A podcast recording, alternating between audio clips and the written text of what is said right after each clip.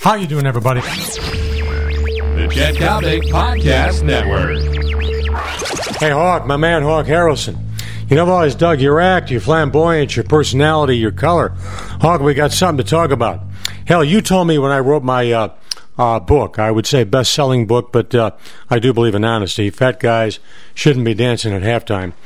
That uh, you suffer with losses more than most of the White Sox players do. So, what's my beef? I really haven't got one, but last Wednesday night you threw me a curveball, Hawk.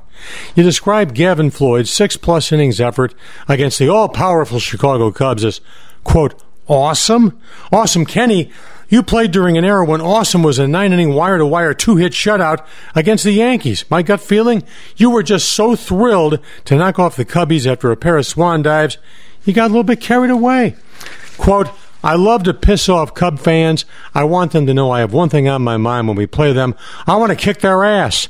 Hawk, that was you. Quoted in Fat Guy Shouldn't Be Dancing at Halftime.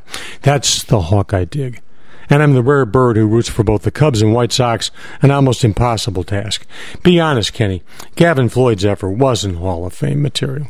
It was hopefully for Floyd, step one in a revival from a series of lousy outings. No more, no less. Really, just another day in the office. But it sent you into overdrive because your guys licked the team you love to hate. End of sermon. I'll see you at the ballpark, Hawk. You know what, Hawk?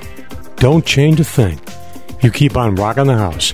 I'm Coppock. This has been the Daily Coppock brought to you by my buddy John Coyne and the wonderful people at Chicago's premier suburban taxi service where you always ride in comfort, and that's American Taxi.